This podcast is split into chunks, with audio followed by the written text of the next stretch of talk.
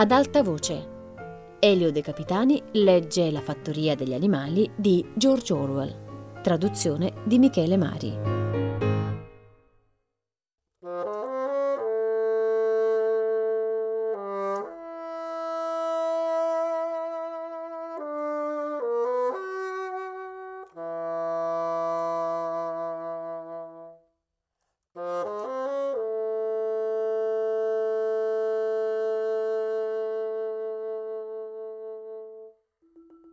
Entro la fine dell'estate, le notizie di cos'era successo alla fattoria degli animali si erano diffuse in mezza contea.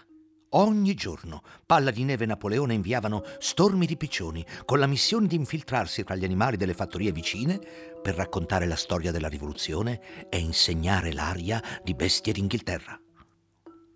Il signor Jones aveva passato la maggior parte del tempo seduto nella sala del Leone Rosso di Willingdon lamentandosi con chiunque era disposto ad ascoltarlo della mostruosa ingiustizia patita nell'essere cacciato dalla sua proprietà da una masnada di animali infingardi.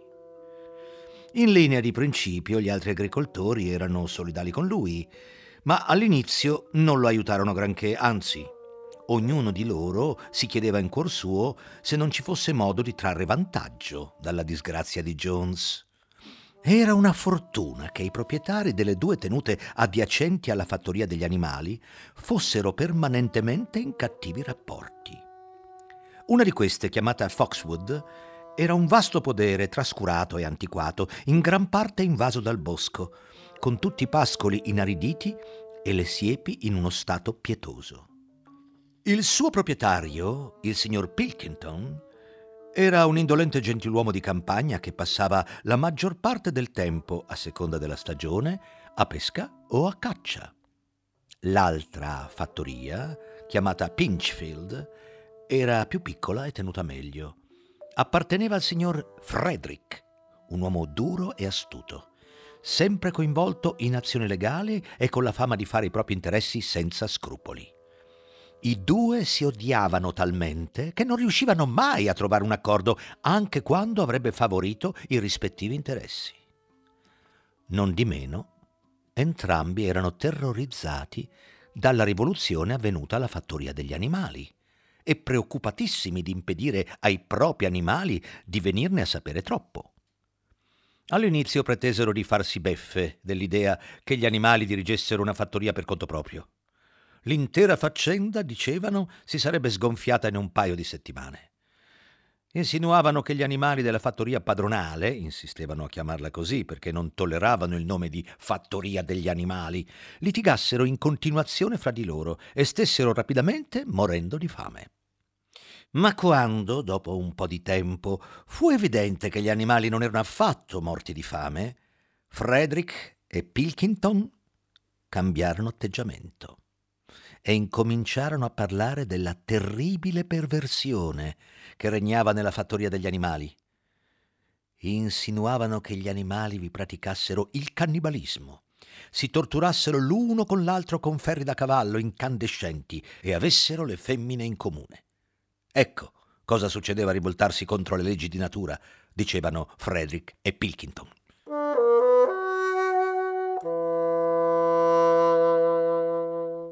In ogni caso nessuno dava molto peso a quelle storie.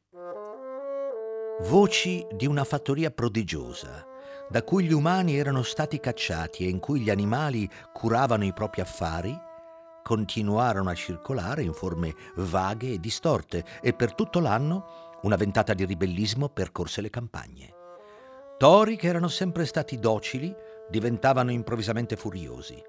Le pecore sfondavano le siepi e divoravano il trifoglio. Le mucche rovesciavano i secchi a calci. I cavalli da caccia si rifiutavano di saltare gli ostacoli e facevano capitombolare dall'altra parte i loro cavalieri. E soprattutto l'aria e persino le parole di bestie d'Inghilterra erano conosciute ovunque. Si erano propagate con stupefacente rapidità. Quando sentivano quella canzone, gli umani non potevano contenere la rabbia anche se pretendevano di trovarla semplicemente ridicola. Non riuscivano a capire, dicevano, come qualcuno, anche solo una bestia, potesse abbassarsi a cantare una simile porcheria. Ogni animale sorpreso a cantarla veniva scudisciato sul posto. Eppure quella canzone era insopprimibile. I merli la fischiavano sulle siepi, i piccioni la tubavano sugli olmi e la si coglieva nel clangore delle fucine e nella musica delle campane. E quando gli umani la sentivano, tremavano intimamente, cogliendovi la profezia della propria fine. Ai primi di ottobre, quando il frumento era stato tagliato e accatastato e una parte ne era stata già trebbiata, uno stormo di piccioni arrivò roteando nell'aria e si posò sull'aia della fattoria degli animali nella più frenetica concitazione. Jones e i suoi, insieme a un'altra mezza dozzina di lavoranti di Foxwood e di Pinchfield, avevano oltrepassato il cancello principale e stavano salendo per la carraia che portava alla fattoria. Impugnavano tutti dei bastoni, tranne Jones che marciava in testa imbracciando un fucile. Evidentemente miravano a tornare in possesso della fattoria. La cosa però era prevista da tempo. Si erano già prese tutte le contromisure. Palla di Neve, che aveva studiato le campagne di Giulio Cesare su un vecchio libro trovato nella casa colonica, era capo delle operazioni difensive diede rapidamente i suoi ordini e in un paio di minuti ogni animale era al suo posto. Come gli umani si avvicinarono ai fabbricati, Palla di Neve lanciò il primo attacco. Tutti i piccioni, numero di 35, svolazzarono avanti e indietro sopra la testa degli uomini, scacazzandovi sopra da mezza altezza. E mentre gli uomini erano così impicciati, le oche, che si erano nascoste dietro le siepi, corsero fuori e si misero a beccarli malignamente ai polpacci. In ogni caso si trattò solo di una leggera manovra diversiva, giusto per creare un po' di scompiglio, infatti gli uomini scacciarono facilmente le oche con i bastoni. Allora Palla di Neve fece avanzare la seconda linea di attacco. Muriel, Beniamino e tutte le pecore con palla di neve in testa si gettarono in avanti e spinsero e incornarono gli uomini da ogni parte, mentre Beniamino si aggirava tutto intorno colpendoli con i suoi piccoli zoccoli.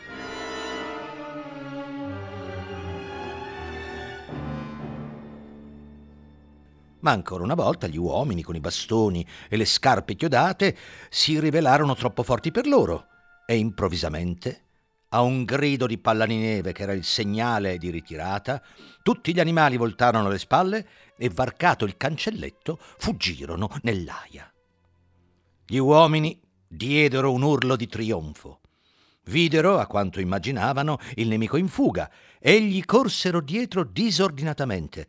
Era proprio quello che Palla di Neve aspettava. Appena gli uomini furono nell'aia, i tre cavalli, le tre mucche e il resto dei maiali, che erano rimasti in agguato nella stalla, irruppero all'improvviso alle loro spalle, tagliando loro la ritirata. A questo punto Palla di Neve diede l'ordine di caricare. Egli stesso si lanciò contro Jones. Vedendolo arrivare, Jones sollevò il fucile e sparò. I pallini tracciarono delle strisce sanguinose sul dorso di Palla di Neve e una pecora cadde morta, senza un attimo di esitazione. Palla di neve abbatté i suoi cento chili contro le gambe di Jones. Questi venne scaraventato su un mucchio di letame e il fucile gli cadde dalle mani. Ma lo spettacolo più spaventoso di tutti era Gondrano che impennandosi sulle zampe posteriori come uno stallone menava botte da orbi con i suoi grossi zoccoli ferrati.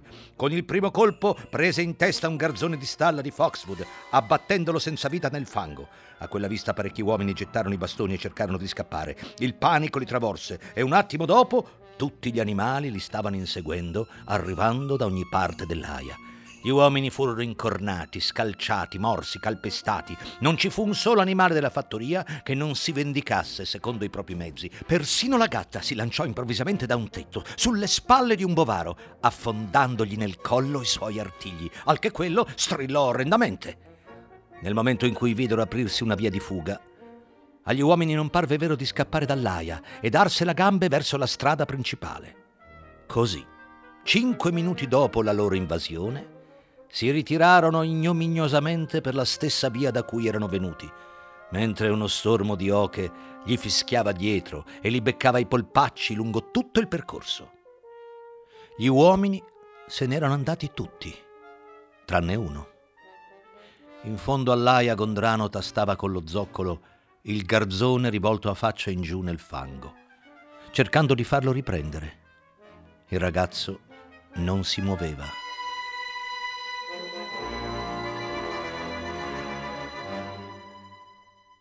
È morto, disse Gondrano dispiaciuto. Non l'ho fatto apposta. Mi sono dimenticato di avere gli zoccoli ferrati.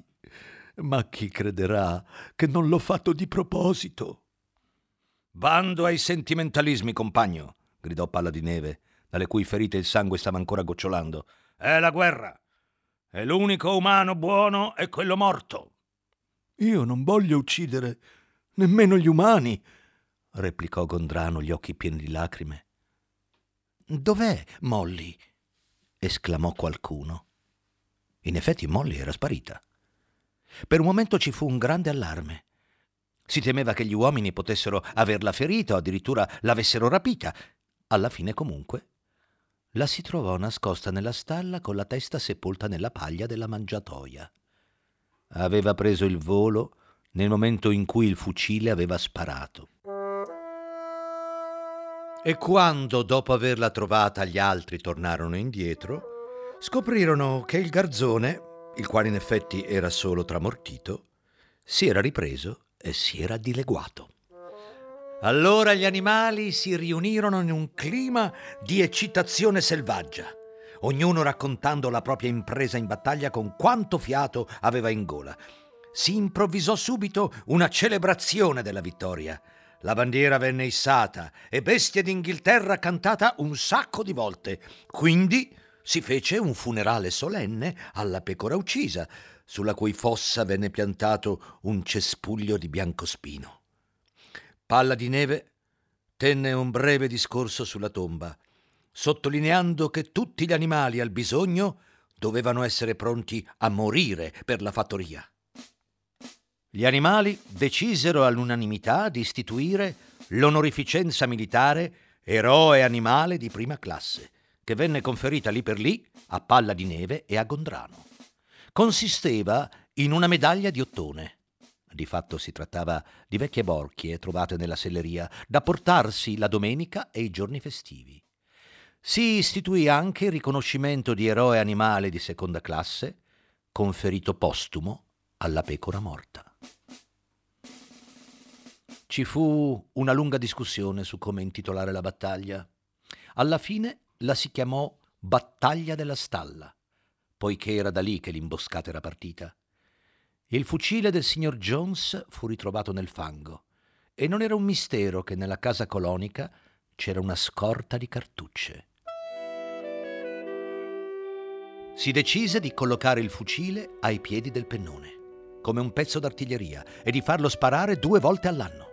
Una volta il 12 ottobre, anniversario della battaglia della Stalla, e una volta nel giorno di San Giovanni anniversario della rivoluzione.